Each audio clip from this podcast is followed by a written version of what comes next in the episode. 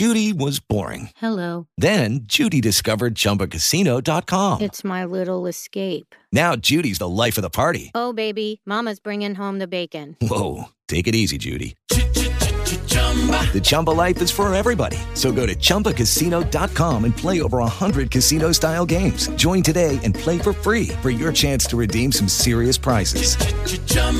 Chumbacasino.com. No purchase necessary. Void where prohibited by law. 18+ terms and conditions apply. See website for details. Audible is where so many inspiring voices and compelling stories open listeners up to new experiences and ways of thinking. Explore all the ways listening on Audible can help improve mind, body, and soul with entertainment, information, and inspiration. You can get titles from your favorite iHeart talent such as Chelsea Handler, Danny Shapiro, Charlamagne the God, and Bobby Bones on Audible. Start listening now with a 30-day Audible trial, and your first audiobook plus 2 Audible originals are free. Visit audible.com/iHeart or text iHeart to 500-500. All right, Billy Cunningham, the Great American Reds baseball kicks off about 6:07 tonight with Lance McAllister after that great Reds win of yesterday. Perhaps the most dramatic win I've seen in many months at my ballpark, the Great American. The Reds have an opportunity of getting on the cusp of first place by sweeping the Brew Crew, then going out to L.A., beating up the Angels, come back next weekend and beat the Cubs. If the Reds can sweep the Brew Crew, they're like a game out of first place. But maybe I'm dreaming. Coming up also in about 1 hour is Jay Ratliff, the Atlantic Monthly, they believe in a 40-page article, has solved the missing MH370 about 5 years ago. Malaysian airliner on its way from Malaysia to Vietnam suddenly was gone. And the experts, the scientists, the writers have gotten together, and they think they've solved what happened to the airplane. And that's going to be in about 1 hour. But until then, you might recall about, several weeks ago, there was a rather large man at the YMCA in Cincinnati acting up. Police arrived, called there, and then this large man was beating the crap out of a police officer. And as a consequence, he had to be tased and wrestled to the ground. It was like an MMA fight almost. Some of the anti-police activists in town are very unhappy with the fact that these things went on. Joining me now is Sergeant Dan Hills of CPD, the president. And Sergeant Hills, welcome again to the Bill Cunningham Show. How you doing? Billy, I'm doing well. Can I give you kind of chronologically what happened and what they're really upset about is me speaking out about what happened. Please do. It'll be 2 weeks ago, Willie. 2 weeks ago this evening that officers were dispatched to the YMCA in the Western Hills on Montana. For a man, rather large man, that had pushed some teenage girls off the basketball court, physically pushed them off and said, "Yeah, I'm going to shoot. You guys got to leave." Well, their grandmother got involved, and he pushed her away too. And so they all went to the YMCA staff and said, "This guy's out. He's not doing the right thing. He's being disorderly." Right. So they, the YMCA staff called the police, and the police came, and they cleared everything with the YMCA staff and said, "Look, we're going to tell him he has to leave." And they said, "Great. Well, when we tell him he has to leave, if he doesn't, is that going to be criminal trespass?" And staff bounced around a little bit, and they said, "Yes, we're going to stand by that." So they went in and they told this large individual, "Hey, you got to go." And he was a little bit disorderly. He kind of muddled around some. Other people talked to him, and he said, all right, he's going to start walking out. Well, he changes his mind. He turns around and starts to walk back. At that point, there were two officers there, a male officer, a female officer. The male officer took him by the arm to turn him around and head him back out. Well, at this point, he turned around, and he got on his on his toes like he was Muhammad Ali, ready to duke it out. And he said, the officer told him, "You're going to get tased." And he said, "I've seen the video." He's like, "Go ahead. It ain't going to hurt me." Well, guess what? He was right. He got tased. It didn't hurt him. So he goes to attacking this police officer and standing above him, pounding him with his fist as he's going, "You bitch, you bitch, you bitch." I can say that, right? You can. And what did the other officer do during this time? She tased as well. She tased the subject, and he had no effect. The taser was not affecting him. And trying to pull him off her partner. Wow. So this officer sustained a huge gash above his right eye. He could no longer see because blood was flowing into his eyes. He doesn't think that he started to lose consciousness, but he's not sure about that. And at some point, I think he probably was close to that. And he ended up with a broken orbital bone. He's going to take quite some time before he's going to be able to hit the street. His eye was closed. His side of his head was swollen up. And so seeing that the media ran the story but didn't have full context because they didn't have this picture of this officer right afterwards, I approached the officer and asked him if I could put that picture out there. And he said, yeah, as long as you not put my name out there all the time. And he said, you know, I just it's one of those things. But that picture needs to be seen. Well, Sergeant Hills, let's stay with the incident. So what happened? If I'm one of the other officers and this guy is beating my fellow partner, bashing his head into the basketball court, and he's bleeding, why didn't the other officer pull out her 9mm and kill him? Well, that's what I'm going to speak about with my reaction. So, but you're right. Let's stay chronological. A couple of guys that were in the gym come out and they separated this guy. Other officers arrived. More use of taser occurred. And finally, this guy was handcuffed. So, to complete the story of what happened there, he was handcuffed. So that was exactly what I kind of put out there. I showed this officer who was injured, and I said, you know, again, pointing out how hard our job could be, how dangerous our job could be. I said that this very well could have been a deadly force encounter. Sure. And in plain talk, he could have been shot. It would have been legal. The courts would have seen it because his life was in danger. He could have died from brain trauma from the types of blows he was getting. And also, I reminded everybody, again, as I was speaking through my social media, that once you lose control, consciousness, you lose control of your weapon. And once you lose control of your weapon, really bad things could have happened. And we saw that with Cliff George back in 1987, right before I started on the police department. He killed Cliff with his own gun. He shot at the bad guy, shot at some civilians with Cliff's gun, shot another policeman, shot a police dog, all because he disarmed this policeman. So I said this was really a scary moment. I didn't hear any of our leaders talk about how awful this was. So I spoke out about it on social media. I ended up on your morning show with Sloaney talking about it.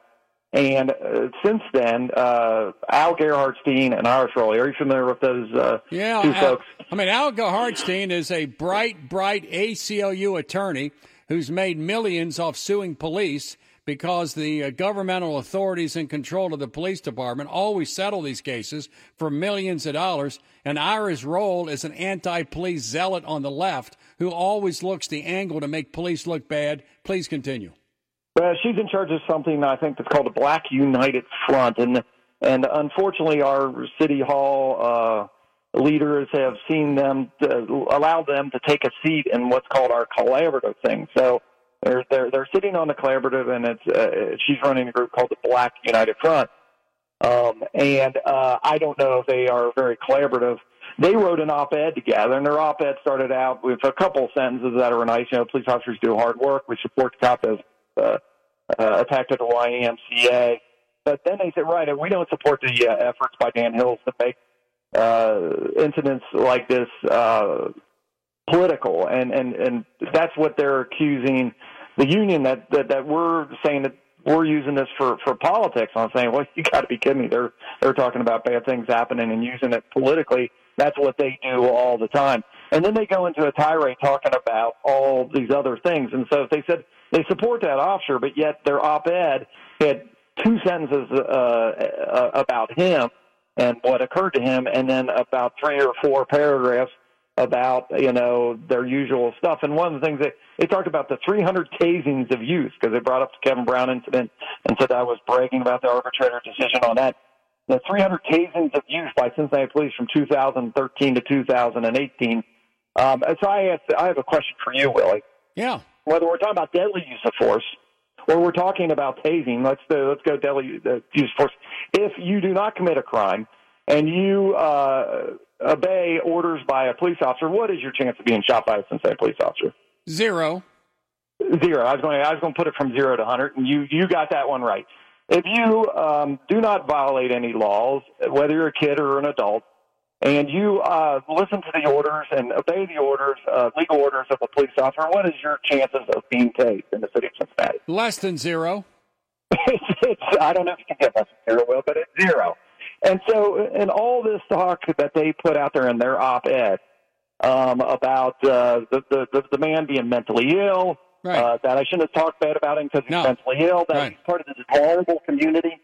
You know, why didn't they mention that if we really want to avoid these things, we should not break the law? And when an armed uniformed policeman tells us you got to leave the YMCA, leave the YMCA. Well, Sergeant Hills, the op-ed of the anti-police zealots in town says the following. For example, it appears that the man who attacked the police officer at the YMCA has serious mental health issues. Labeling him vicious and evil as part of the call for police support improperly uses this troubled man for a political purpose. That's you. And so when this man when male and female cop shows up in uniform and this large black man is pushing teenagers off the courts and pushing a grandmother, what are they supposed to do, make a quick mental health evaluation and do nothing? That's exactly what they're saying, that we somehow are supposed to have our mental health radar vision on and seeing that this man has mental health issues. And I don't know what you're supposed to do different when he's punching your lights out, though. That's the part that really gets troubling me. One, we're supposed to do this quick assessment. But number two, what am I supposed to do different when he's mentally ill when he's punching my lights out?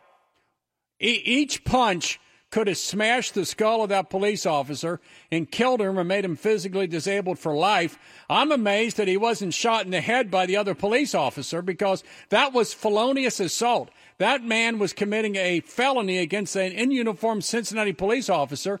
And my only question is, the female cop probably could not get involved because she would have been hurt even worse. And then you call for help, everyone shows up. Multiple tasing has no effect on this guy because, I guess, of his blubber or whatever the hell it is. And now you're being attacked for not evaluating mental health, acting as if a 6'3", 325-pound young man could somehow be mentally evaluated. This is ridiculous. Well, I'm being attacked for saying that this was an excellent opportunity for the community to come out, or for these leaders to come out and say to the community, look, this is wrong. This didn't happen. Absolutely unforgivable. This is something that we should not ever see happen in our town. And everybody needs to know that, yes, this could have gotten a lot worse. And two, if it would have, we would have backed our officer. And nobody will say that. Nobody but the FOP will say that they would have backed this officer. And I know there are some others like you out there, Willie, that would back a police officer if he or she has to absolutely use deadly force in an incident like that, but you won't hear anybody else saying it, not in our police administration, not at City Hall. Nobody else will say it. And when I say it, you have these anti-police zealots come out and say that I want more people to be shot, and that's not my message whatsoever. If you don't want to be shot, if you don't want the police to shoot anybody, don't punch their lights out.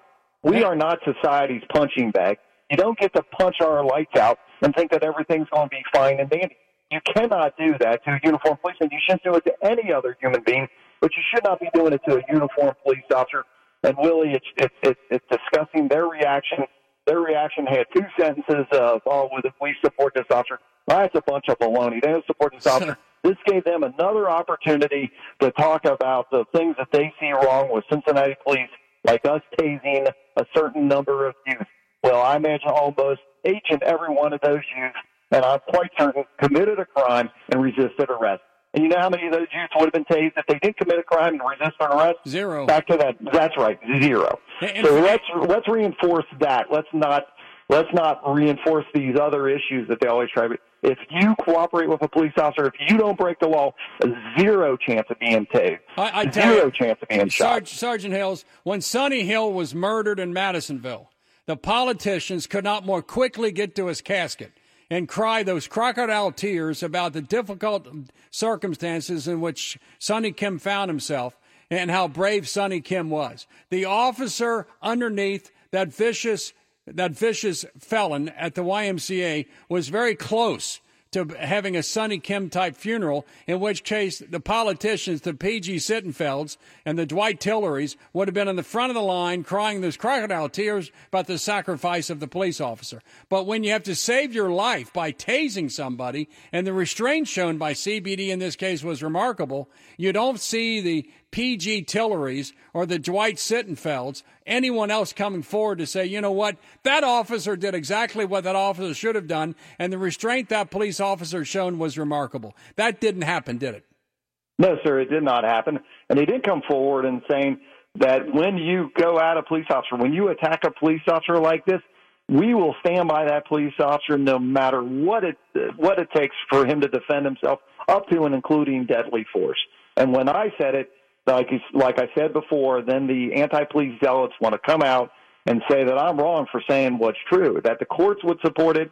That is a legitimate self-defense. You cannot allow yourself to get your lights punched out. No, it puts everybody in danger. If that officer would have lost control of his weapon, everybody around there would have been in danger. But there's no court in this country that would sit there and say that a police officer has to get his lights punched out. That is not required. That's not part of our job. We did not sign up to get our lights punched out. We signed up to take on risks, yes, but not to stand there and let somebody's. And that's not what this officer wasn't letting him punch his lights out. He was fighting back, but. No. The community needs to know that we're allowed to defend ourselves. Right. All right, we got to go. Sergeant Hills, you're fighting a tsunami. It's impossible. I mean, that society is, in a sense, is breaking down. The respect for law enforcement is at an all-time low. And these incidents come and go with no big deal. When a child, an 11-year-old, is tased, who's a thief, and the officer's found to be clean in what he did, and then the city pays $250,000.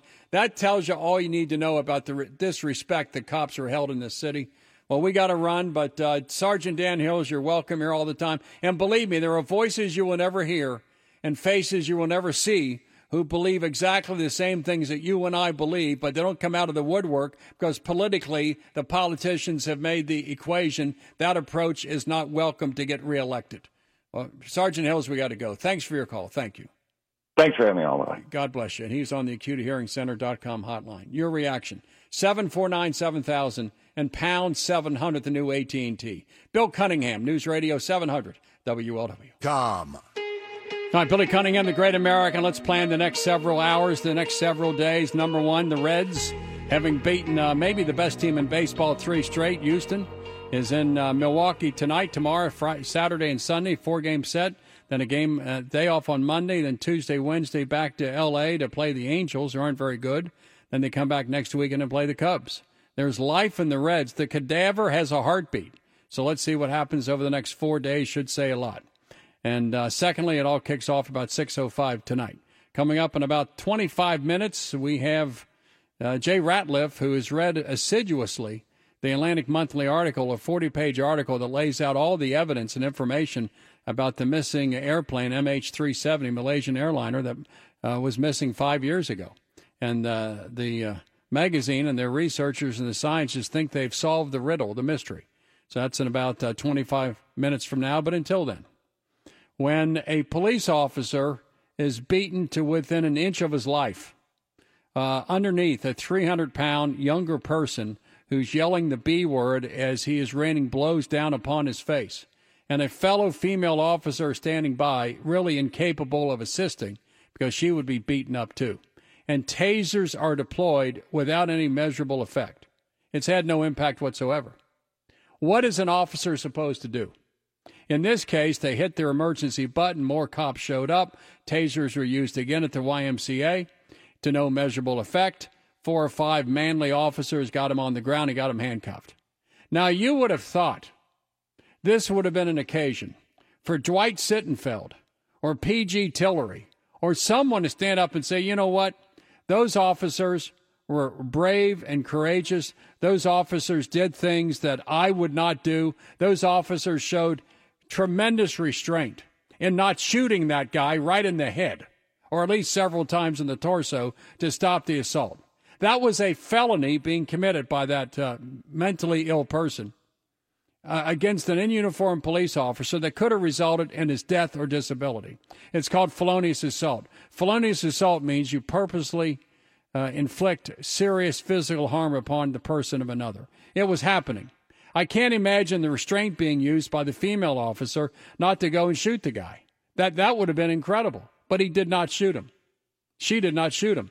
She waited for other officers to arrive, and then they wrestled him to the ground. And so this should have been an occasion when the mayor, city council, you got Sittenfeld, you got Seelbach, you got Landsman, you got Tamaya Denard, you got those running the operation to say, you know what, we want to send out the message how brave and courageous our police are and how much restraint that they showed. But oh no, contraire, mon frere, what they did, the anti-police activists, the Iris Rollers of this world, wrote an op-ed saying that the police need more training in dealing with mental health. Are you kidding me? Mental health? More training in mental health? What are they, psychiatrists? Are they supposed to evaluate on the fly about whether a person is suffering from paranoid schizophrenia with affective components when you're being beaten, unconscious? Are you kidding me? As he's raining those blows down, the hands of the assailant was probably 2 or 3 feet from the sidearm of this police officer. And but for the restraint of the female cop, he should have been shot legally. Legally, he could have been shot. But no, the police bigots in this town look for every opportunity to advance their anti-police agenda, which helps to tear down law enforcement.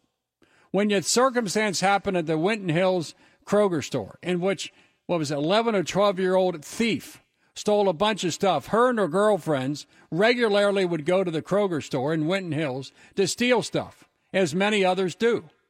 When it was going on, the Kroger management said, we better get an in-uniform Cincinnati police officer here to dissuade the thieves from stealing so much from our store because it is unprofitable. You know, the average Kroger store, according to filings, make well less than 1% of sales and profits. They have high sales and very low margins. And so when a store loses thousands of dollars every month in shoplifting by whoever's doing it, it means that store is going to leave that community and create a food desert that'll cause Dwight Tillery and P.G. Tillery to arise and complain about Kroger being racist in the black community because they're pulling stores out because they're unprofitable. So instead of that happening, instead of the community coming together and say to that 11 or 12-year-old and their girlfriends, why the hell are you stealing from that store? The community arose with anger against the black police officer who deployed his taser. And then it gets worse because city council, under the leadership of Dwight Sittenfeld, decided to pay more than $250,000 to the family under threat of a lawsuit. Are you kidding me? Can you smell what I'm cooking? The breakdown of law and order in the city is unbridled. Practically every day now we have shootings of one type or another. Can we go back to the good old days in Cincinnati in which there were large numbers of businesses in Roselawn and Avondale, over the Rhine and elsewhere, because middle-class African-Americans stayed in their community because of Jim Crow laws and because of discrimination, and they lived together in peace and harmony. Those were the good old days. Yesterday in the Congress, I got full lines, I got to get to them at some point. Yeah, yesterday in the Congress, there was a hearing on reparations. One of the African-American speakers, Burgess Owens, I've had him on my show 2 or 3 times, talked about the damages done in his community by the Democratic Party. It was a wonderful presentation that the news media ignored. This African American said, practically every harm that has been inflicted upon my community, the African American community, has been inflicted by the Democratic Party.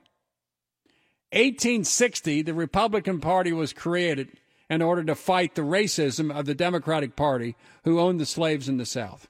The Democratic Party in the South, the Confederacy, declared war on the Republicans, the United States of America, and fought a civil war over the next 4 years, beginning with Fort Sumter. Hey, guys, it is Ryan. I'm not sure if you know this about me, but I'm a bit of a fun fanatic when I can. I like to work, but I like fun, too. It's a thing, and now the truth is out there. I can tell you about my favorite place to have fun, Chumba Casino. They have hundreds of social casino-style games to choose from with new games released each week. You can play for free anytime, anywhere, and each day brings a new chance to collect daily bonuses. So join me in the fun. Sign up now at Chumbacasino.com. No purchase necessary. VGW Group. Void where prohibited by law. See terms and conditions. 18+. In April of 1861 and concluding in Appomattox in May of 1865. That was the Democratic Party. After the war, the Democratic Party in the South created the Ku Klux Klan to keep blacks in line in the South. So the Democratic Party, the Grand Wizards of the Ku Klux Klan, were all Democrats. The Confederate generals were all Democrats. The monuments to the Confederacy were monuments to Democrats. And when that didn't work sufficiently, the Democratic Party began lynching blacks in the South.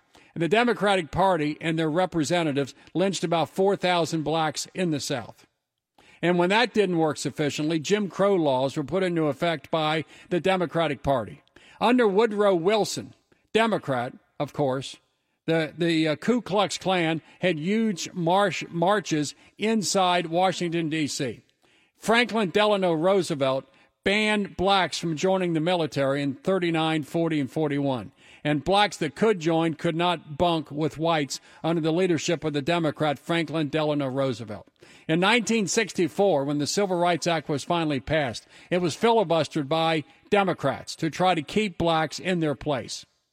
And when all that failed, when there was huge black middle-class Americans doing quite well, the Democratic Party, beginning with Lyndon Baines Johnson in 1964 through today, is working hard to make sure that Planned Parenthood survives, which over the years has killed 40 million black babies. And where does the Democratic Party / Planned Parenthood put their clinics? It's almost always in the black community. So disproportionately, black babies are killed by Planned Parenthood every day right down there in Mount Auburn. That's the Democratic Party. That has destroyed the incentive of many African Americans by giving welfare, Section 8, food stamps, and now the argument is reparations to keep them in their place. They're, according to this black speaker yesterday in Washington, every problem of my community, he used the word my community, which is the African American community, has been directly caused by the Democratic Party. And so now, why do African Americans vote for Democrats when they're the party of the Confederacy, the Ku Klux Klan, lynchings, Jim Crow, the destruction of the black family, the destruction of black industriousness, and now the murder, the killing of 40 million black babies since 1963, when the founder of Planned Parenthood, Margaret Sanger, was a eugenicist who believed blacks were inferior to whites and had to be killed. And so why is it Planned Parenthood, funded by the Democrats, always puts their clinics in the black community?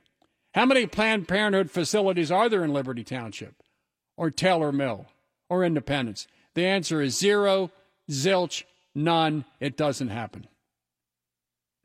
So I'm telling you now, the direction that we're headed in many major cities is a destructive one. Cincinnati, given time, imagine if P.G. Tillery takes over the mayor's position in 2021, and you have people like Tamaya Denard and Greg Landsman in charge of council. Cincinnati will look like Detroit. Right now, we have the best prosecutor and the best police division in the Midwest. Joe Dieters is on the ballot next November. But what's on the ballot is homeless taking over 3rd Street. What's on the ballot is indictment of police officers. What's on the ballot is the survivability of downtown Cincinnati. And if we permit this to occur, we're going to get the government we deserve, which is Detroit. For the last time a Republican was elected to become mayor of Cincinnati was 1971, almost 50 years ago. His name was Willis Gradison. The south side of Chicago has no functioning society because the Democratic Party has ruined Detroit, Memphis, the south side of Chicago. Look what's happening in Los Angeles, San Francisco, Seattle, Atlanta. Pick the city. Homelessness is rampant. In large parts of L.A., it is uninhabitable. It looks like a third-world country under the leadership of Mayor Garcetti, who spent $500 million to cure homelessness, and all it did was incentivize more. So it's a corrosive, cancerous ideology of the left that now is close to seizing control in Washington and throughout the Midwest. It's incredible to watch. We got thousands on hold. Millions are listening. If my kid, who was 11 or 12 years old, had on a regular basis stolen from Kroger store, and it was in Liberty Township or Mason or Taylor Mill, I would have held my child responsible in some physical and manifestation way, grounding that child, taking away the cell phones. The last thing that should have happened is that thief got $250,000 in taxpayer money to incentivize that behavior. Well, let's continue. We have thousands on hold, millions are listening. I tell you what, with the sheriff's permission, I think I'll take Mike in Liberty Township right now. Mike in Liberty Township, welcome to the Bill Cunningham Show. Mike, go ahead. Commander, how you doing, brother? Trying to keep a low profile. Hey, you keep a high profile. We need you, brother, on the front lines. Hey, I'll tell you what, Kroger Company should ban back overs. I see kids from Lakota East after high school piling into Kroger. They go through all these different departments, stealing toys, stealing food, stealing their steak dinner for the evening. They're stuffing their backpacks full, Willie. Mike, that's a foolish comment and it's stupid. It does not happen. If it did happen, people would be charged. That was a foolish, stupid comment. Well, let's continue with more. If a line becomes available, 513-749-7000. #700, the new AT&T. And why do cops in uniform have to be stationed at Kroger stores and YMCAs? Doesn't that say something about our society? Bill Cunningham, the Great American, live at your home of the Reds, playing tonight on News Radio 700 WLW. Milford. All right, Billy Cunningham, the Great American. I'll fight hard for my city, for my principles, for my region, for my country. What's happening in urban areas is despicable, and it's continuing, and it's getting worse. You cannot pay for bad behavior, or likely to get more of it. And so when you have thieves stealing from Kroger stores, and they're compensated to the tune of $250,000 by the liberals on city council, you're likely to get more of that behavior. We'll continue with this topic until at least 1:30. That's Rome of the Reds playing tonight in Milwaukee on News Radio 700 WLW Cincinnati. And for podcasts. All right, Billy Cunningham, let's get into it now. Yesterday, there was a reparations hearing on Capitol Hill conducted by black liberal Democrats to get reparations for African Americans living today for the sins and crimes committed against their ancestors 150 to 400 years ago. So you can imagine, Dave, the sheriff, let's say 200 years ago, you had a family member. 200 years ago, 10 generations removed from you. And that guy was a bad dude. He raped and robbed and pillaged and killed. Mass murderer. 200 years later, some of the descendants of the people that he killed comes to you and says, Dave, you owe me a bunch of money. 200 years ago, one of your great ancestors committed offenses against me and my neighborhood. And now I'm going to come to Dave, the sheriff, and say, you pay for the sins and crimes of an ancestor of yours 200 years ago. What would you say? Dave says, I'll pay everything. But most people would say, I'm not paying a friggin' nickel. You see, number one, it's illegal. It's unconstitutional. You cannot have monies paid out of the federal government based upon race. That is illegal. It's unconstitutional. And number two, it's simply wrong. We don't have a civil jurisprudence system in which sins and crimes committed generations ago are to be paid by innocent parties today. That's against American jurisprudence completely. So liberals and the left want to keep an issue alive, knowing it'll never happen, to keep a whole group of people angry at some other group of people, to keep African Americans angry at white folks or Hispanics or whatever. Right now, I'm told I'm 5% black. Do I get 5% reparations based upon my genetic code? Hell no. And besides, we have no money. We borrow about $3 billion a day. We have a national debt now of about $22 trillion. Another $1 trillion every year it goes up. We have no money.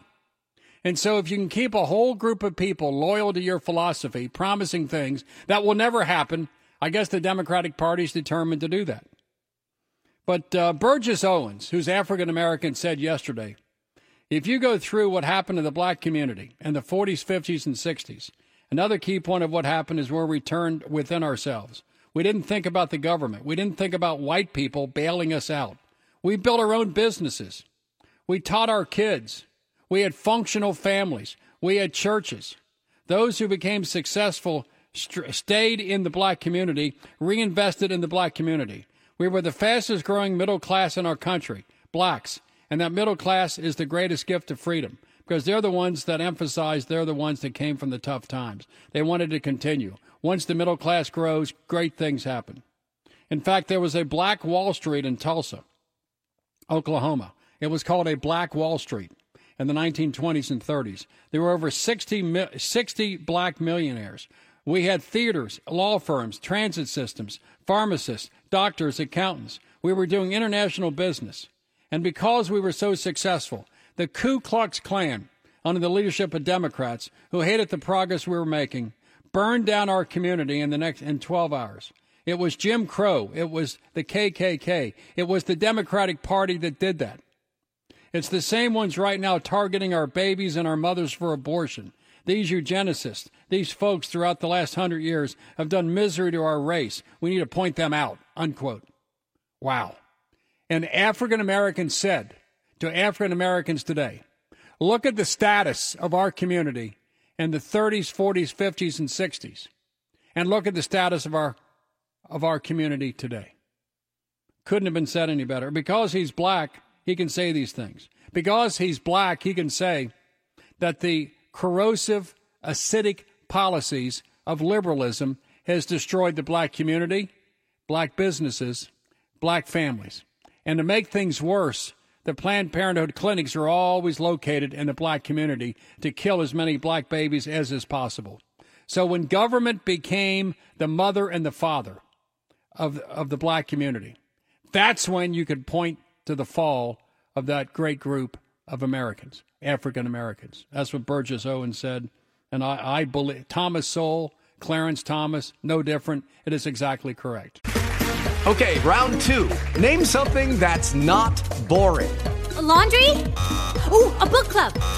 Computer solitaire, huh? Ah, oh, sorry. We were looking for Chumba Casino. That's right. Chumbacasino.com has over 100 casino-style games. Join today and play for free for your chance to redeem some serious prizes. Chumbacasino.com. No purchase necessary. Void where prohibited by law. 18+ terms and conditions apply. See website for details. What if the mainstream media took a month away from bashing Trump and said, you know what, let's see what has been the impact of liberal policies and pick 10 major cities.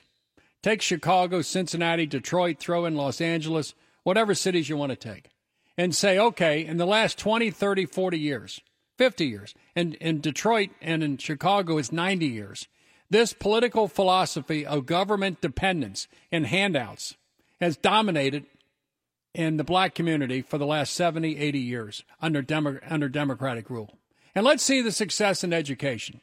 According to the Department of Education under Obama, 50% of black boys get to be the age of 18 and they do not graduate from high school, according to Obama. And the other 50% that graduate, 70% read not at the appropriate level. So you have an education system producing large numbers of black kids who can't function in the 21st century, according to Obama. In fact, on the south side of Chicago, where the Obamas lived for most of their life, where Jesse Jackson lives, where Louis Farrakhan lives, where Minister Ayers lives, where Flagger, the Catholic priest, lived, that Rahm Emanuel, the Obama chief of staff, was the mayor for 8 years. The status of the south side of Chicago is representative of what's happening in Avondale, Evanston, representative of what's happening in Memphis, downtown Covington, downtown Dayton, or Detroit. The philosophy of liberalism and dependency is all over those large cities, resulting in what? Flight, fear, lack of education, no job creation, rampant crime. Moms and dads cannot go into the streets at night and walk around. Black churches have largely collapsed. Religion's not a part of the black family life anymore. In the black community, how often is it under liberalism to have like church weddings? How often is it to have a mom and a dad together when the child is born, married, and together during the entire 18 years of that child's life? I spoke to a teacher who spent 31 years in Cincinnati Public Schools, controlled by the Democratic Party for the last 50 or 60 years. And there's no chance for any other political philosophy to win, right? You can't win. Conservative, Republican, no, it's impossible. Libertarian, impossible. It's all Democrats. He told me that he cannot recall one time at a parent-teacher conference where a mom and a dad who were married on the day of the child's birth and was married the entire time of that child being in high school, actually graduating. It does not happen. It is rare. It is rare in CPS to have a functioning family raising children. It doesn't work that way. Just the opposite is the case. And the philosophy has got nothing to do with race, because the majority of poor people in America are white. It has to do with the philosophy, and it has to do with how you conduct yourselves. So you see little things that communicate big things. Now, I got to get to the calls. Two things. One is when a thief steals from Kroger, and instead of the parent, I didn't see the father anywhere, of course, because government pays parents to be irresponsible on condition you don't get married, in which case we'll pay for it. You have the mother who's complaining about the treatment of the child. And so when you have a society that pays a thief and her family $250,000, then you have a society at a YMCA where cops show up and you have seemingly a mentally ill person bashing the face of a cop in, and no one in city council arising and saying, we can't have this. In fact, the opposite is true. There was second questioning whether a taser could have been used or should have been used that had no measurable effect. We are in deep, deep trouble. It's not about race. If it was about race, Clarence Thomas would be applauded in the black community because he's black. No. It's about political philosophy, control of government, to keep an entire group of people dumbed down, getting government benefits at someone else's expense, to keep them voting a certain way. Then to scare and fear, strike fear in their heart and scare the hell out of them that but for me, things could get so much worse. When the Confederate monuments are being torn down and defaced all over the South, those are monuments to the Democratic Party. Monument, because they're all Democrats. The Confederacy was all Democrats. It wasn't a Republican anywhere. But you got to twist and turn history on its head so you can't recognize it. And so when little things happen and big things happen, it understands there's a philosophy behind that of government control of our individual lives. If you send somebody a check every month or give them benefits based upon their political affiliation, that's exactly the problem in large parts of poor white America and poor black America. There are large sections of our country in which poor white Americans get checks from the government, and their behavior is consistent with poor black folks or poor Hispanic folks who don't work. Imagine getting up on Monday morning with nothing to do. Imagine bringing children into the world you can't afford and having someone else raise them. Imagine eugenicists and race hustlers who uniformly place Planned Parenthood facilities in the black community so as to kill as many black babies as is possible. According to Burgess Owens, who testified yesterday in the Congress, there's been 40 million black babies killed since 1973. And the Democratic Party wants to ensure more money is given to Planned Parenthood under the auspices of women's health, a mother's health. It is not healthy to have an abortion and to kill a black baby. In Cincinnati, I'm led to believe, correct me if I'm wrong, but about 70 to 80% of the babies aborted at Planned Parenthood Center in Mount Auburn are black because they locate the facility there, and they have to have government pay them money to keep the abortion mill moving. That is despicable. So the Democratic Party cannot call itself what it is. They project to the Republicans their behavior as being racist when they're the true racist. Then they buy off the leadership of the black community through money in order to keep them in line. All right, let's continue. Thousands on hold. Millions and millions are listening. We have calls from Newport, Grove City, Columbus, Liberty Township, many other places. Let's continue with more. Bill Cunningham, the Great American. If a line becomes available, 749-7000 or #700, the new AT&T. What if the media covered the story in that way and gave Trump 30 days off? Go into the south side of Chicago. Go into Detroit in which farm animals are grazing, and say these are the results of decades of liberalism and the harm and the danger it's caused to the American people.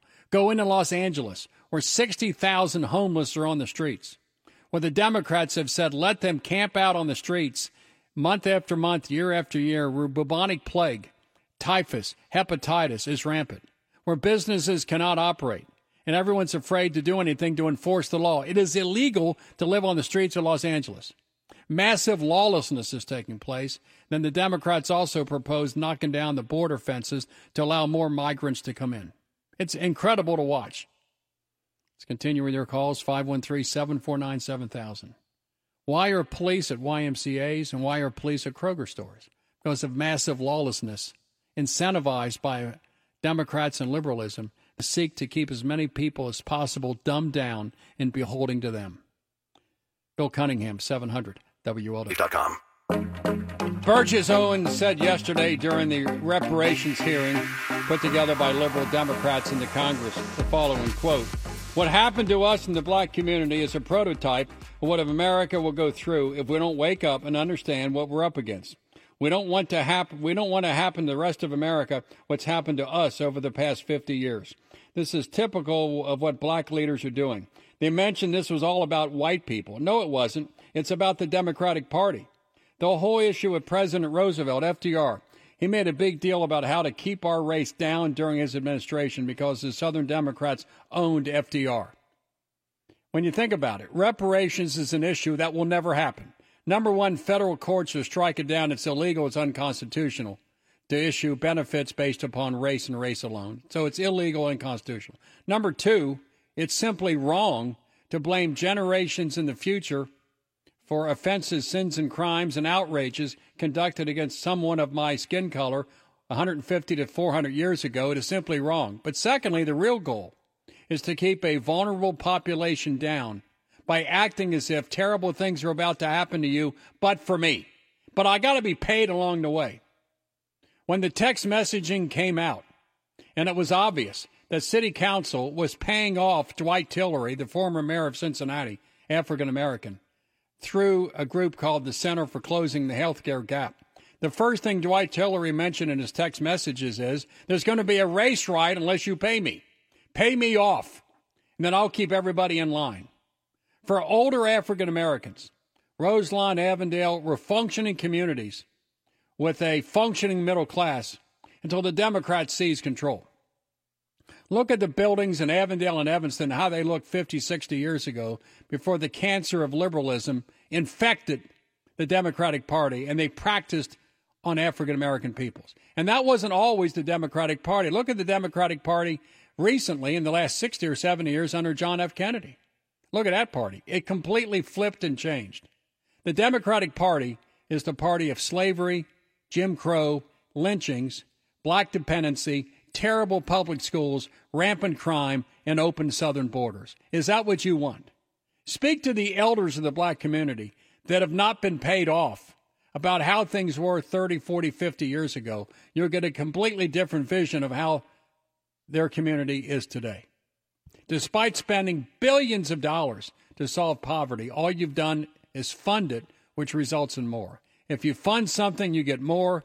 If you tax it, you get less. You tax work, you'll get less. Pay people not to work and pay people not to get married. Guess what? As the government did, people won't get married. And the effects of that is visited upon inner city schools every day. Let's continue with more. If a line becomes available, 513-749-7000. 1:30, home of your Reds playing tonight in Milwaukee. All on News Radio 700, WLW Cincinnati. Hello.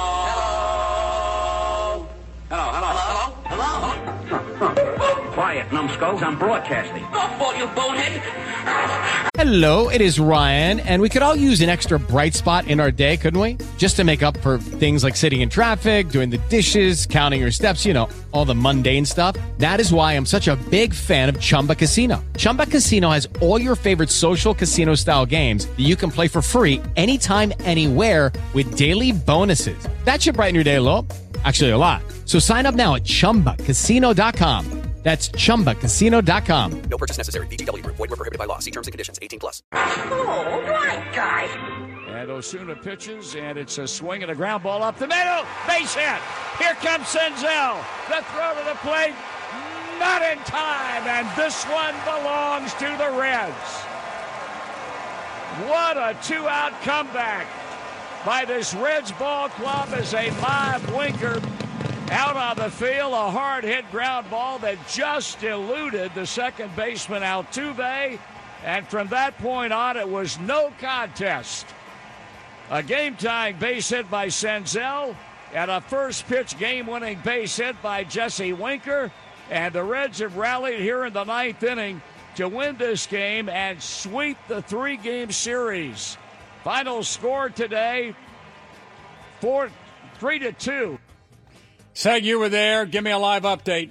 Willie, I never saw a game turn around as quick and a little long time as that one did in the blink of an eye. What about Joey Votto? What about him? Well, Jose Peraza doubled, and you're thinking, all right, they got this. They got the tying run and scoring position. They got it all. Tucker Barnhart comes up as a pinch hitter. It strikes out.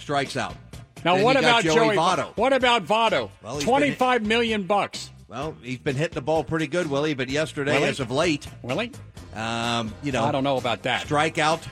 So you're down. You've got two outs. Over. Still the runner at second base. Senzel. Don't forget about Senzel. Well, Senzel comes up, knocks in Peraza. Barely. 2-2 Then, first pitch. DeWink. Is he related to Ralph Winkler? I don't think so. All right. DeWink gets it done. DeWink does it again. Now, can they use this as a platform for the next four games in Milwaukee, who, by the way, got swept by the Pods? That's right, Willie. They've lost three in a row and 4 of 5. The Reds are only 5.5 out of first place. In fourth place, right? It doesn't make a difference. They're 5.5 behind those Chicago Cubs.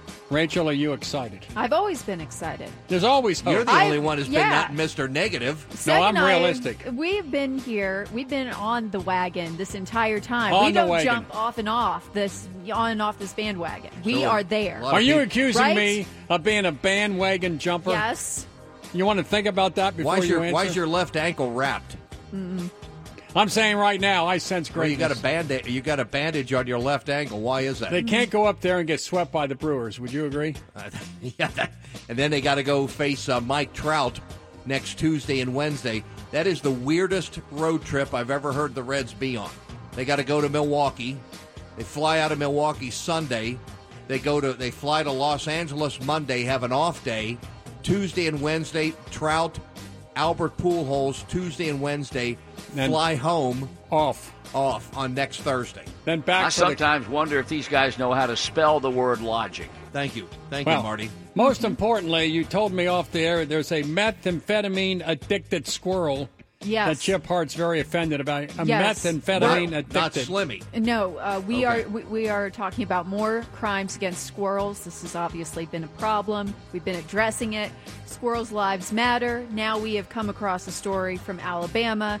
During a drug raid, officers found a methamphetamine-dosed squirrel whose job it was to be an attack squirrel for said drug dealers. Wait a minute. Not a pit bull. No. They had a squirrel. No. I mean, homeowners insurance is really expensive when you have a pit bull. No one's looking for a squirrel. What the hell? Well, what's the squirrel going to do if they... We have video of the squirrel. The squirrel is aggressive. We have body cam footage of the squirrel. You think I would leave us wondering what the squirrel's aggression level was? So the squirrel would attack? Yes, he was trying to attack through his cage.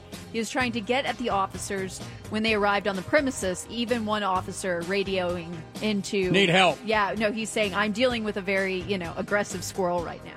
Roll their war wagon. Get the wagon here. We got a squirrel. So they are currently looking for the man who dosed the squirrel in the first place. The squirrel has been quarantined and is going to be released back into the wild, so there's a happy story. His misery has ended... He will go on to be part of nature like he was intended. Is he coming to Madeira? Talk to the ladies in Madeira about squirrel rescue. Maybe he might need some rehab. I don't know. A methamphetamine-addicted attack squirrel. Yes. On the blog. Seg, your reaction? That's Action Thursday on the blog, brother. Please continue. We also have the update on the Kenneth Raniere case. the self-help guru who has now been convicted of all of the sex trafficking charges he was originally charged with, and also coercing women into sex. He could spend life in prison. It only took the jury 5 hours to come back with a guilty verdict. Did he do it? On all charges. The jury said he did it. Oh, yeah. How did his defense attorney didn't even say that he didn't do it. He said he did. He just said it wasn't illegal. So he and numerous 25-year-old women, very attractive, including Hollywood actresses. And heiresses, yes. Serving as his sex slave. Yes. And he took nude photos of them and held those as blackmail in case they got out of line. Seg, your reaction? That's another Action Thursday for you. Very much so. Wow.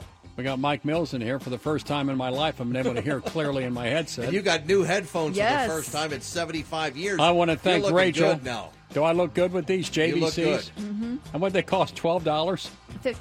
$15. But we got you like the fancy red color. There's my. Those should go to the Smithsonian right there. No, we're going to hang them up in here, just like your cars. You hang them. I've had them at least for 25 years. They are hanging on literally by a thread. It's just one thread to one headphone that is keeping everything together.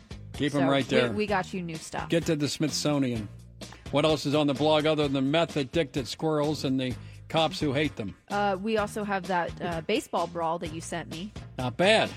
All the parents. How about that? Yeah, all acting the parents. Up. Nice parents. Parents are acting up. Jeez. 7-year-olds playing t-ball. There was a 13-year-old umpire. Why do you... The parents weren't happy with the calls that the umpire was making, who was 13. It's t-ball. Right.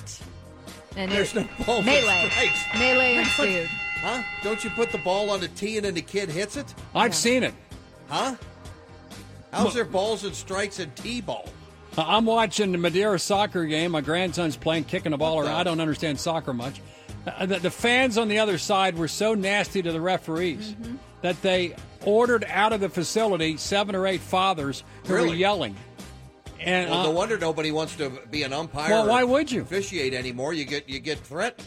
When I was coaching the Bob Crable Crabs, we were back and forth. I didn't, but the parents, and I told our parents, you got to quit doing this. At the end of the game, we're in the dugout, and the other team, the manager ordered his players to walk across the field, go into our dugout to confront my players. Wow. Jeez. And there's baseball bats in their hands. I'm thinking, what the hell is this? And this is how old kids? They were 14. And this was when? What year? I don't know. It's been the late 80s, early 90s. Jeez. And I'm thinking, the emotions at these games far beyond adult human behavior. And these are opportunities for parents to teach kids how to handle defeat. Mm-hmm. Because life is filled with, look, your life is filled with defeats and losses every day. Correct. And you got to learn how to deal with it. Correct. Rachel, your life is filled with glory and greatness. Yeah, kind of. So every now and then. You're immune to this. I'm immune. Yeah. And athletics should teach a young person how to handle defeat and losses. Degradation. Well, and you never lost. I never lost. Look how you're handling it now. I played for 60-second shops. We lost all the time. And then you played for what's that? Thomas Funeral Home. Right. What were you going to do? We will bury you. Right. And we did. So these parents don't know how to handle defeat. No. And they got how old's the umpire? 14. And the fathers are attacking the umpire. Yes. Get Joe West over there.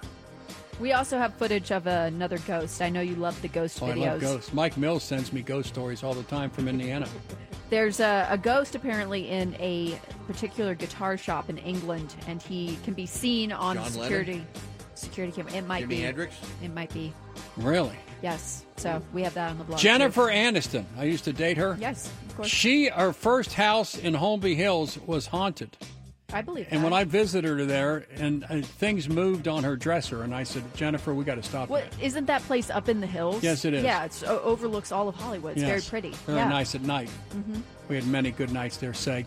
Why don't you give me some sports? Well, the Stooge Report is a proud service of your local Tempstar heating and air conditioning dealers. Tempstar, quality you can feel in beautiful Milford, the home of One Main Gallery. You know, Jeff Henderson. Who owns that? I never liked that guy. I never liked Jeff Henderson. Call Baker Heating at 831-5124.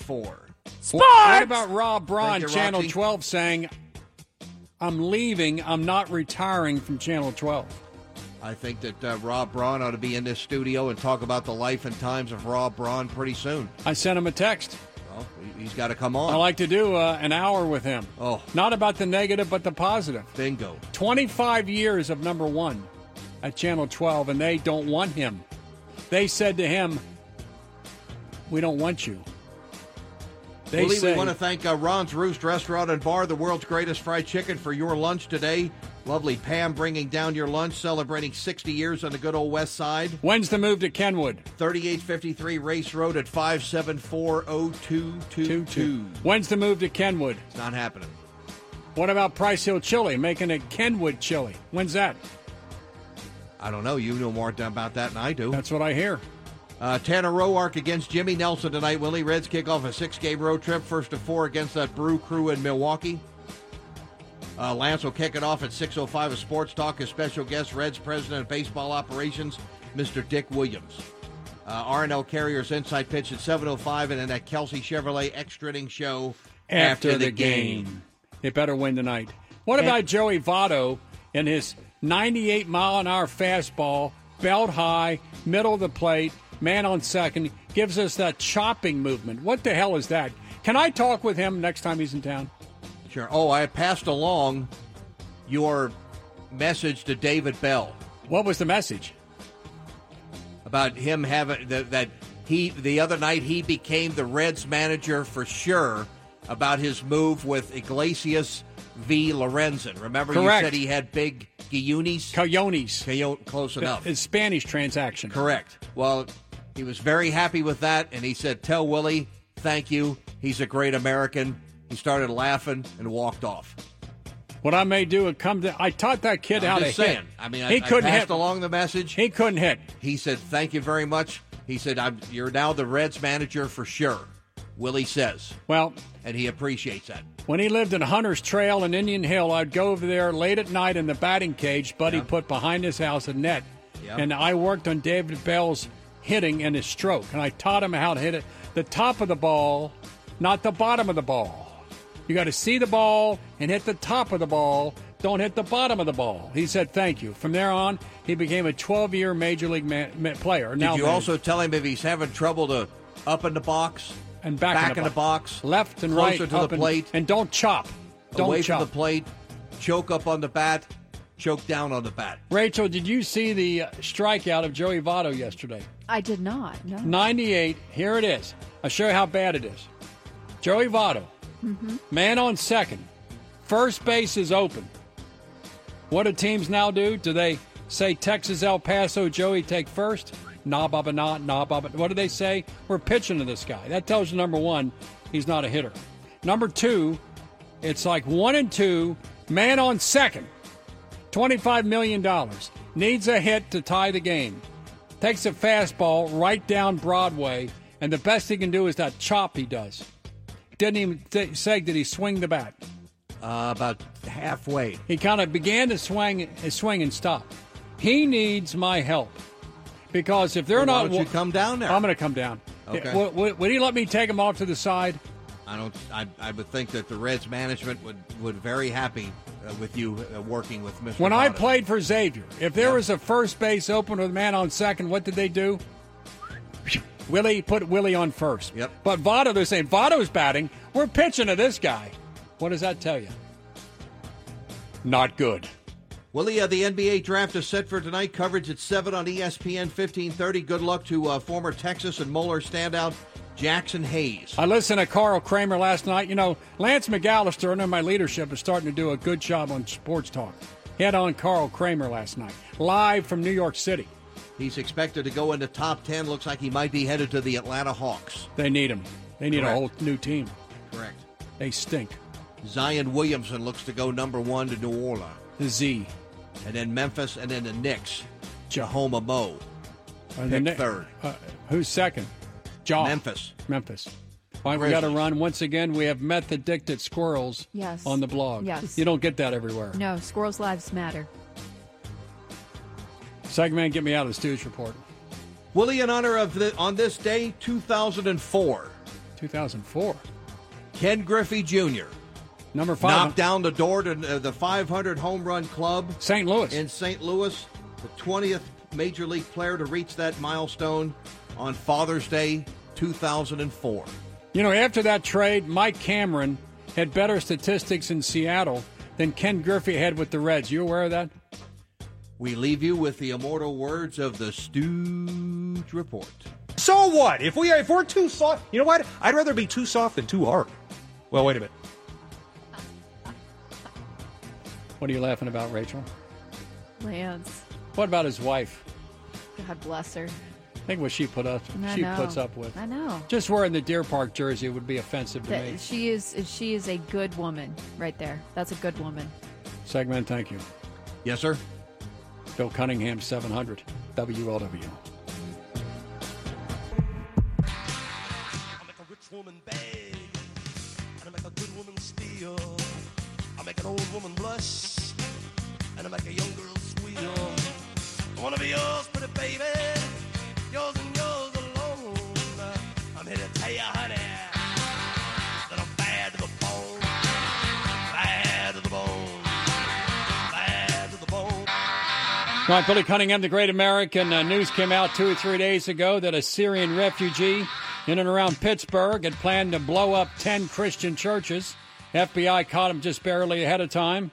On Tuesday, report came out of ICE that hundreds of illegal migrants carry criminal histories. Among those were hundreds that had been charged with murder, aggravated assault, and sexual offenses. There was a jogger, and a female jogger in New Jersey on Monday, who was repeatedly raped and beaten to death by two migrants who had been deported twice and came back, and she's dead. There's rampant criminality occurring that the media largely ignores because it doesn't fit their diatribe. Joining me now is Dave Ray of FAIR, Federation for American Immigration Reform. And David Ray, welcome again on the Bill Cunningham Show. David, how are you? Hey, doing great, Bill. How about you, my friend? I've had you on many times. Here we are toward the end of June. Are things getting better? Things getting worse? I sense there's a meltdown. When I watch news out of Los Angeles, about 50 to 60,000 illegals, of which 1/3 are living on the streets of Los Angeles as homeless, with hypodermic needles, bubonic plague, typhus, hepatitis A, B, C, D, E, F, and G. I sense things are terrible. Kind of give us an overview of what's happening now on the southern border. Well, I'm going to try to be a little bit more optimistic than that outlook there, Bill. The president did some great handiwork recently with the use of a tariff as a club to coax Mexico into stepping up its efforts to enforce its own southern border. Yes. Let's face it, our Congress isn't going to act, so maybe Mexico's Congress will. But using the tariff threat, the president was able to talk Mexico into sending 6,000 federal agents to its southern border, where all of these people are coming through from Central America. It's increased a program where they hold asylum applicants, which is the vast majority of the people who are fleeing into the United States are asking for political asylum, but they're never showing up for their hearings, so they're really not intent on seeking political asylum. They're just gimmicking their way in. And so they will now be held in Mexico until their hearings come up, which could be 12 to 18 months down the road. And that is a huge deterrent to future illegal immigrants. But the biggest thing is something that would have to be adopted by the Mexican Congress, but there's a very likely chance, and the president has mentioned this, intimated a couple times, that Mexico may be willing to sign what's called a third safe country agreement. Now, slow down. Explain what that is, because the average Americans don't understand about the third-party agreement, which might be critical. Explain what that is. Yeah, so Mexico would act as a safe third country, meaning that anybody from Central America or South America who comes into Mexico has to ask for political asylum in Mexico. That the United States has a similar agreement with Canada, and it has worked well. People used to fly into Canada and then hop across the border and ask for asylum here. So that would mandate that people who are coming up through the Americas, once they reach Mexico, they have to ask for political asylum in Mexico. And that would ensure that they that would that would certainly take a huge amount of the pressure off of our border, because it would automatically negate these asylum claims that are happening in the tens of thousands. We had 100,000, 141,000 apprehensions last month alone, third month in a row where we've had more than 100,000. So this could be a huge thing. Now, this would have to be approved by Mexico's Congress, but let's face it, Bill, we're probably going to get more help in this situation from Mexico's Congress than we are our own, because we know that the Democrats are not going to budge on closing any of these asylum loopholes that are happening along the southern border that are allowing people to come in at will using our asylum laws. I mean, they just busted up a child recycling racket. Explain that, because they're renting children under a ruse of saying you got to keep their families together because Democrats and CNN talks about kids in cages. And so this is a game played by the Mexican drug cartel. Explain that to the American people. So child recycling, yes, you heard it right. Child recycling has become kind of the newest gimmick used by those who are wishing to skirt our immigration laws. It goes something like this. Illegal aliens know that if you show up with a kid, you can't be held for more than 20 days in detention, and then by U.S. law, you have to be released. So everyone wants a kid, right? Some are kidnapped from Central America. Now we have kids that are being recycled. A group enters with a child. As soon as the group is released, the child is sent back to Central America or back to Mexico, paired up with another group, and they come in again. This is not a unique situation, Bill. It's happened more than 4,800 times over a 7-month period. They busted one Guatemalan woman who confessed to recycling children 13 different times for payments of $1,500 a child. This is how U.S. law and our inability to close loopholes and to address court settlements that have over time led to huge incentives for illegal immigration and asylum abuse. This is how our laws are causing our own problem. And Well, David, can you tell me, because I think the reason is the Democrats will not solve this problem is because they see illegal immigration as their way to maintaining power for the rest of the century, because you're mainstreaming illegal immigrants to get driver's licenses, which makes you automatically registered to vote in many states. And then the ballot is sent to your home, and then you vote through the mail, or it's picked up and sent in by Democratic operatives. No one checks citizenship status. Is that the reason Democrats are acting against the interests of this country, so that they can maintain power through the end of this century? I certainly think that is a key part of the calculus. You know, the Democratic Party's new philosophy seems to be let them in, let them stay, let them vote. They've already announced that they are not going to change any asylum laws as they are. You know, Bill, a Center for Immigration Studies came out and released a report that showed 65% of new citizens register Democrat. So the Democrats are facing a situation where they're losing Americans by the thousands because of their policies, and this is a way for them to import supporters, if you will. I can't see any other reason why they would be blocking this. I mean, it certainly doesn't make sense to allow people to come into our country 100,000 or more a month. We know nothing about them. They're released within some... It is Ryan here, and I have a question for you. What do you when you win? Like, are you a fist pumper, a woohooer, a hand clapper, a high fiver? I kind of like the high five, but if you want to hone in on those winning moves, check out Chumba Casino. At ChumbaCasino.com, choose from hundreds of social casino style games for your chance to redeem serious cash prizes. There are new game releases weekly, plus free daily bonuses. So don't wait. Start having the most fun ever at ChumbaCasino.com. No purchase necessary. VGW Group. Void where prohibited by law. See terms and conditions. 18+. Times within days. Sometimes within a couple weeks. In some cases, these illegal aliens are being walked around TSA agents in airports. These are people who show up without any paperwork at all, to the best of our knowledge. They're being walked around TSA agents and placed on airplanes in regular domestic flights, sitting next to Americans. And it's not just Central America anymore. There are people coming from all over the world. They're coming from Central Africa. They're coming from the Middle East.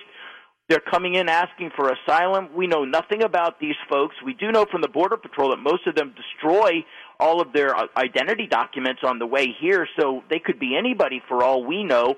And within a matter of days or hours, they are released into the interior of the country. 90% of them will never even move through on their asylum claim. They're simply trying to disappear within the interior, hoping to get a job and lay low. And, you know, if the Democrats are successful in gutting ICE, which is certainly one of their top on the top of their to-do list, then there's not, you know, ICE is the organization that finds people in the interior and removes them. So it seems to be, you know, they don't want to stop them at the border. They don't want to deport them. They want to, you know, they want a country dotted with sanctuary cities where illegal aliens can't be touched by the federal government. I mean, it really does. They seem to be putting together a tapestry of laws and incentives that make it impossible to regain control of the border. So how does this change? I can have. You're great. You got the topics. You got a great posting on your website. The fiscal burden of illegal immigration on American taxpayers, about $120-130 billion a year that we can identify. It's terrible. It's awful. The emergency rooms, the schools, the orphanages, the welfare system, homeless populations. We're at the $120-130 billion might be a drop in the bucket. And nothing stops it. In fact, Democrats like Beto O'Rourke, who pretends to be Hispanic, says tear down the walls, knock down all the walls. So illegals get on planes, they land here, TSA takes them around everybody, don't have documents, put them on planes, take them somewhere else. Busloads of illegals come up from Nicaragua or wherever, and they have to be shipped somewhere. So they go to New Hampshire, they go to Maine, Cincinnati. Cincinnati's a sanctuary city. They go to Chicago, they're dropped off, and they live on the streets, and they try to work. And this goes on and on and on. The country's being destroyed. What stops it? Well, hopefully the president's agreement is going to be the beginning of the end of this cycle. We should see if this works, and it seems that Mexico is taking great strides as we speak to capture and send people back to Central America. They're also working on an agreement with Guatemala that says anybody who lands up in Guatemala has to ask for asylum there. So there's there are other aspects of this, but we need to give Mexico time to see if their part of the deal is going to come through. But then secondly, we need to keep the pressure on our own government to fix our asylum laws. We want our asylum laws to work for those who deserve to be protected in the United States from their governments, but they are not meant to be a way to sidestep the U.S. legal immigration process. We have to keep the heat on our members of Congress to close the loopholes in our asylum laws that are allowing this situation to go on. Well, Democrats work against the interests of working folks in the African-American community. There's nothing more destructive of the African-American community than to have tens of millions of illegals show up in cities to take jobs, educational opportunities, etc. And so if African-Americans, if black leaders say, stop this, but African-Americans in the Congress are right there with Nancy Pelosi keeping it coming. How is it possible you have an entire race of Americans represented by the Black Congressional Caucus working against the interests of black folks? I don't understand those internal dynamics, although, you know, if you look at the polls, rank and file African-Americans agree that illegal immigration needs to be brought under control, and polling shows that everyone wants the asylum laws fixed.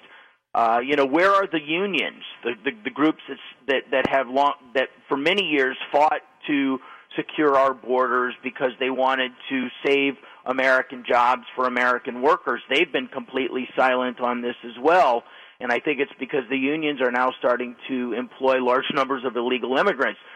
You know, Bill, this is doable. This is not something that the United States can't tackle. Yeah.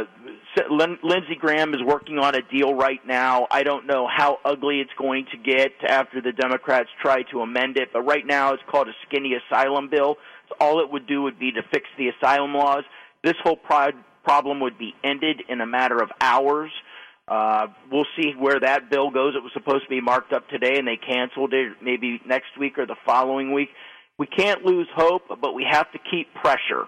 We have to keep pressure on our elected officials. This is not okay. It is not all right to be letting all these people into the country whom we know nothing about, who have not had – I mean, we're now bringing in people using our asylum laws who are coming from countries, you know, that have Ebola outbreaks in Central and West Africa. This is – and within hours they're ending up on planes. I mean, there's not to the best of my knowledge any health screening going on. None. No, Dan, how about 5,000 illegal immigrants are held in detention centers because of communicable diseases? Right. There's been reports in Los Angeles of typhus and the bubonic plague. And right. No medical checks are being done of these individuals released into the community, into our schools. Measles outbreaks are everywhere. What if the media spent 30 days, instead of attacking Trump, going after just a health crisis presented by illegals who don't have inoculations, don't have shots, have a different hygiene regimen? What if CNN spent a month on that issue? Yeah, well, they seem to be so overly focused and stuck on the president that they can't think about anything else. Everything has to have the word Trump in it. But, you know, these are issues that we can handle as a nation. We've done it in the past. Got to. FAIR has suggested that we put together detention facilities on the border to hold people once they come in, while they keep coming, and then put mobile asylum courts in those detention facilities. We use that very same scheme in 1989 against Nicaraguans and other Central Americans who were fleeing for economic reasons. We stopped it in its tracks. Now, some of the loopholes since then have appeared, but the ones that at least let the children out after 20 days. But we could be holding everyone else for a much longer period, give them their hearings, and send them home. It's not until they start seeing buses of Central Americans returning home that people are going to get the message this is a waste of our time and we can't get our jobs. The other thing I'll say real quickly, we've got 20 seconds. President Trump's initiative to find and deport the deportable million immigrants and illegal immigrants in the country could have a big impact on this as well, because it will make people know that they can't get away with it. Federation for American Immigration Reform, David Ray, I hope I have you on in a year or two and this thing's much better. This is a national emergency. I hope you have me on before then, Bill. I will. Thanks I will. With you, buddy. David Ray, very much. Let's continue. It's unbelievable. Bill Cunningham, News Radio 700, WLW. Queen City Sausage. Behold the cave of Carpanor. Right. Keep me covered. What with? Just keep me covered. Too late. What? There he is. Where? There. What, behind the rabbit? It is the rabbit. You silly sod. Oh, you girls all worked up. Oh, that's no ordinary rabbit. That's the most foul, cruel, and bad-tempered rodent you ever set eyes on. I saw my arm and I was so scared. Look, that rabbit's got a vicious streak a mile wide. It's a killer. He'll do you a treat, mate. I'm warning you. What's he do? Nibble your bum? He's got huge, sharp... He can leap about... Look at the bones. Go on, boys. Chop his head off. Right, silly little beater. One rabbit stew coming right up. Look.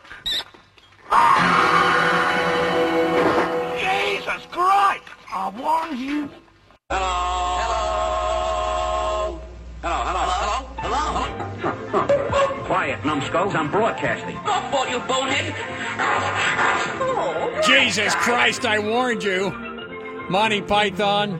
Now this is relatable, Rocky, because Rachel is here about the story of the methamphetamine-addicted squirrel. Yes, the attack squirrel. I have Wayne Carucci here, who's a hunter, a good friend of Chip Hart that eats squirrels. Mm-hmm. Tell Wayne Carucci about the squirrel. The DEA and police in Alabama made a drug raid at a drug house, and instead of finding, you know, the usual, a pit bull, to guard the said drug house, you know, they found a rabid squirrel that had been dosed with meth in order to keep it aggressive. He had been continually dosed with meth to be aggressive, and we have the video of him aggressively charging his cage, trying to get at officers that were responding. Well, what kind of half-assed drug dealer uses a squirrel? Why not a Doberman? Or a... I mean, some of the drug dealers around here apparently have wolf, like these dog-wolf hybrid kind of things. Yeah. Now, that's kind of tough, but a squirrel? Imagine the homeowner's insurance with a dog like that. It's true. You also got to think about how the price of food, kibble, if you will. I mean, this squirrel probably lived off a few leaves and meth. I don't think they deal much with Alvin Rohr and insurance issues if you're a drug dealer. That, yeah. Wayne Carucci, welcome again to the Bill Cunningham Show. Vinny, how are you? What do you say, Willie? Willie, who chooses these topics for your show? You got a program director there still? Have you ever seen, Wayne, in your hunting days, a meth-addicted squirrel? No. I don't think Chip Hart has either. Have you eaten squirrel?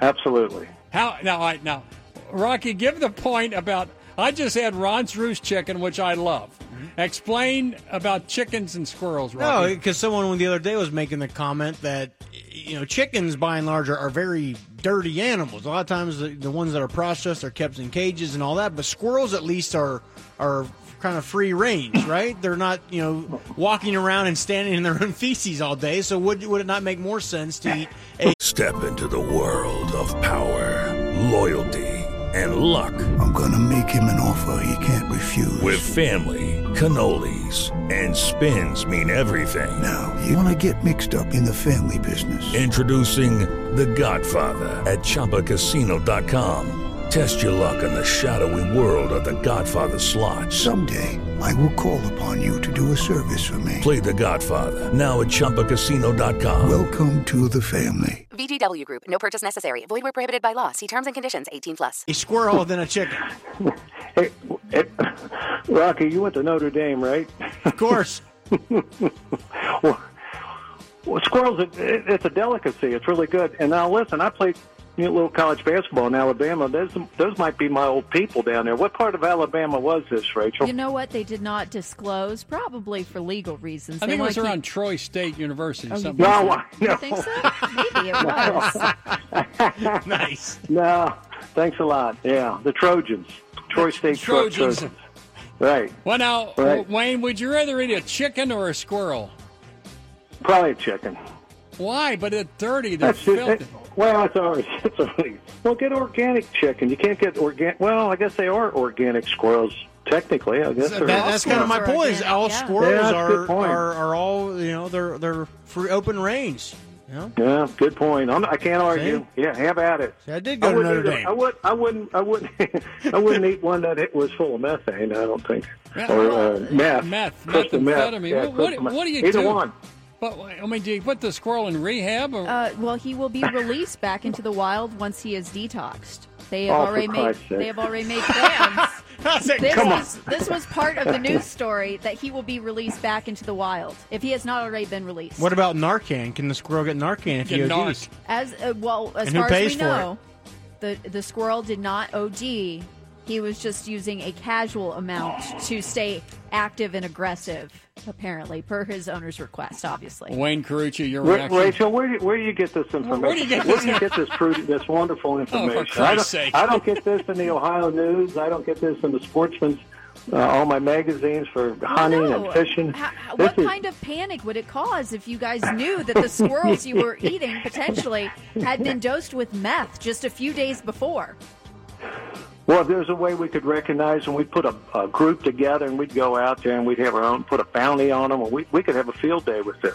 Oh. We'd take them all out. 22 long rifle. 22 longs? That's it, right? Or buckshot, one or the other. Shoot them right out of their nest, Willie. We shoot them right out of the nest. We have a text here from Squirrel Lives Matter. Her name is Lisa Hilberg, and saying... Please, we would accept this squirrel in Madeira and nurse him back to health. See? You cannot sexually abuse a squirrel. I don't care what you say. You can't do it. No. That's a rule. Willie, can we move? Willie, can we move on? Before we talk about St. Bernard, we have to my left a concrete representation of a squirrel. And this arose when a man in, I think, Syracuse, New York, had a pet squirrel that he sexually affected by causing him to enter his rectal area. And oh, my God. He ended up at the emergency room, and the X-ray went viral of this squirrel. Viral because you put it on your blog. And he has a nice X-ray of the squirrel scratching his way out inside the body cavity. And this is where the ladies of Madeira got very upset about the treatment of the squirrel. TMI. Jeez, oh, Pete. And, you know, the nickname of the squirrel was Slimmy. And he kept the squirrel in cages and only used them for particular purposes. Now, anyway, Wayne, you called in on something completely different about St. Bernard. Please go ahead. Rocky, take the microphone away from Willie just for a minute, please. I'm trying to turn it off. Go ahead. Fire away. Hey, Willie, up in town, you know, our good friend and his wife, Patty, John Estep, you know, the mayor of St. Bernard, you know, had a beautiful daughter he lost. And like good people, they have a benefit to make a positive out of a loss. Allison Estep worked at Children's Hospital, and last year during the flu season, she had flu-like symptoms and treated for flu-like symptoms, but it wasn't that. And in a matter of an instant, unbelievable, it went to her heart. She passed immediately, and it was sad. It's tragic, but the Estep family is a wonderful family at St. Bernard, not, you know, the mayor, and just a good person altogether. One of my good friends, one of my best friends, making a positive out of it, and had a benefit last year and raised money for Children's Hospital where Allison worked. Yeah. And so it's the second year, and they're raising $50,000 as their goal. So, of course, Gateway Distribution made a small donation to the whole thing. But Saturday night, St. Bernard Pavilion, place of many wonderful basketball games in the 70s, 80s, and 90s. A lot of talent was down there, but using the whole pavilion, having a benefit to make a positive. And, you know, it's just a camaraderie. The community comes together. You know, it's just a typical St. Bernard day. Food, music, bring a cooler, a lot of door prizes, a lot of donations. We're raising money for John. And the other thing, Patty, Marty, for their daughter, Allison. A couple of days ago, Scott Sloan talked about his friend, 43-year-old, married, 5 kids, starts having an upset stomach, goes to the emergency room after a while, a couple of days, you know, and full flurry and life. And he's dead within a week or 10 days with the H1N1 bird flu. And, wow. And this Stephanie, I mean, I didn't know her, but, you know, Mayor Estep is a wonderful guy. And his daughter just, you know, like anybody, I don't feel good, laid down. And a couple days later, she didn't get back up from the flu. Right. It's unbelievable. That's why I get a flu shot. So once again, Rocky wants to know where to be. Give me the date and the place again. This Saturday, St. Bernard Pavilion, admission's $10, and it all goes 100% to the, in Allison's memory. Allison Estep called the Allison's Dance for Children's Hospital. St. Bernard. Thank you, 7 Wayne. O'clock. 7 be o'clock. There. And Estep is the John Cranley of St. Bernard. He does a great job. All right, I'll let you group get back to that most important topic. No, Wayne, please stay on and save me from this, okay? It's self-inflicted, Rocky. You're on your own. And racial, good topic. No kidding. Thank you. Wayne Garucci, right. Thank you. All right, you guys. Nice talking with you. Thank See you guys around. That's something. Bye-bye. You think about that. I get a flu shot. Everybody get a flu shot? Every year. You get a flu shot? Yes, sir. And it inoculates against the H1N1. That's one of the ones. But you don't. I don't think about it, but when Scott Sloan's 43-year-old guy, best friend, dies of a flu. Wow. It's awful. All right, what else is on the blog? Rocky wants to know. Kenneth Ranieri, the guy that was in charge of the Nexium sex cult, has been convicted on all counts of sex trafficking and coercion for sexual relations.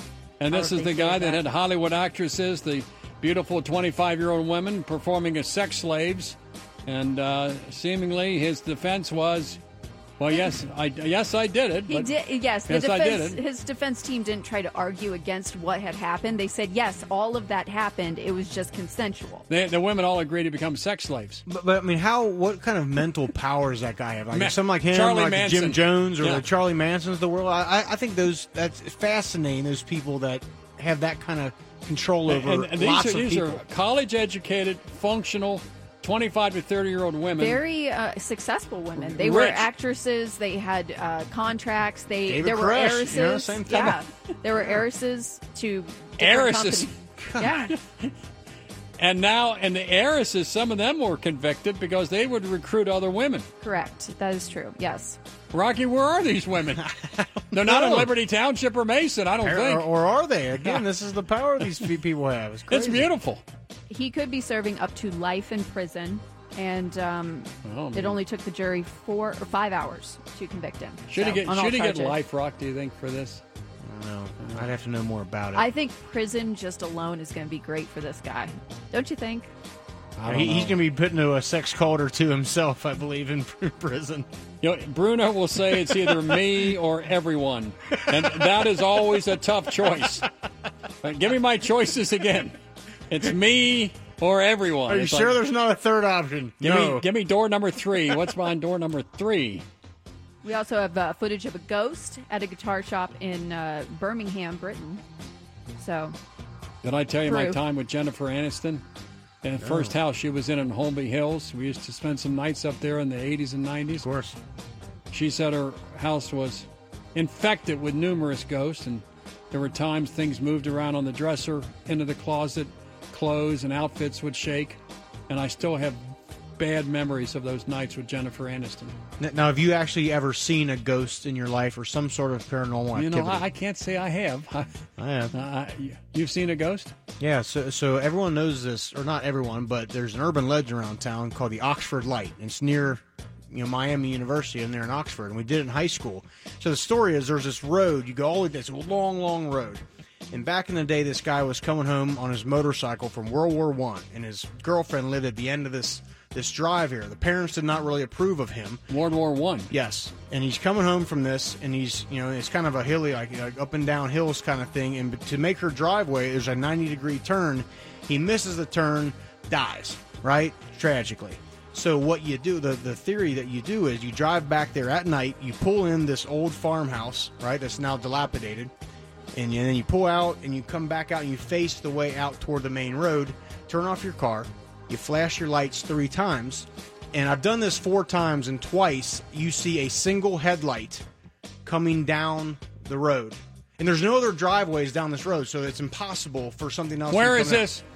It's a ghost. And then as it came to our car, my buddy Paul Bailey in high school, we sat there and watched this. It turned bright red and went right over the top of the car. Promise to God, people out there listen and know what I'm talking about. The Oxford Light. Never heard of it. That's the closest Sheriff thing. Sheriff Dave, have you heard of that? He said yes. What about you? What about you, Rachel? I don't know. Would you go out there and do that? Oh, yeah. Can we go? We should do it. Eddie's seen a ghost. I know that. We've had discussions about that. If you go, I'll go. You got to be willing to fight this ghost. Fair enough. World War II, World War I. It doesn't work every time. Again, I said I probably did it 4 times in high school, and it worked. The one time was vivid. The story I just told you. Swear to God, I'm not making this up. Rachel, thank you for the stuff on the blog about the squirrel. Wayne Carucci, love that. Mm-hmm. Rocky, thank you. You're welcome. We leave you now with the immortal words of the Stooge Report. So, what would it be like to roll around in bed with my wife wearing a Deer Park jersey? He's still at it. He won't stop, will he? No. Rachel, would you wear a Deer Park jersey for any man? It'd have to be the right man. Like good answer. A man like Lance.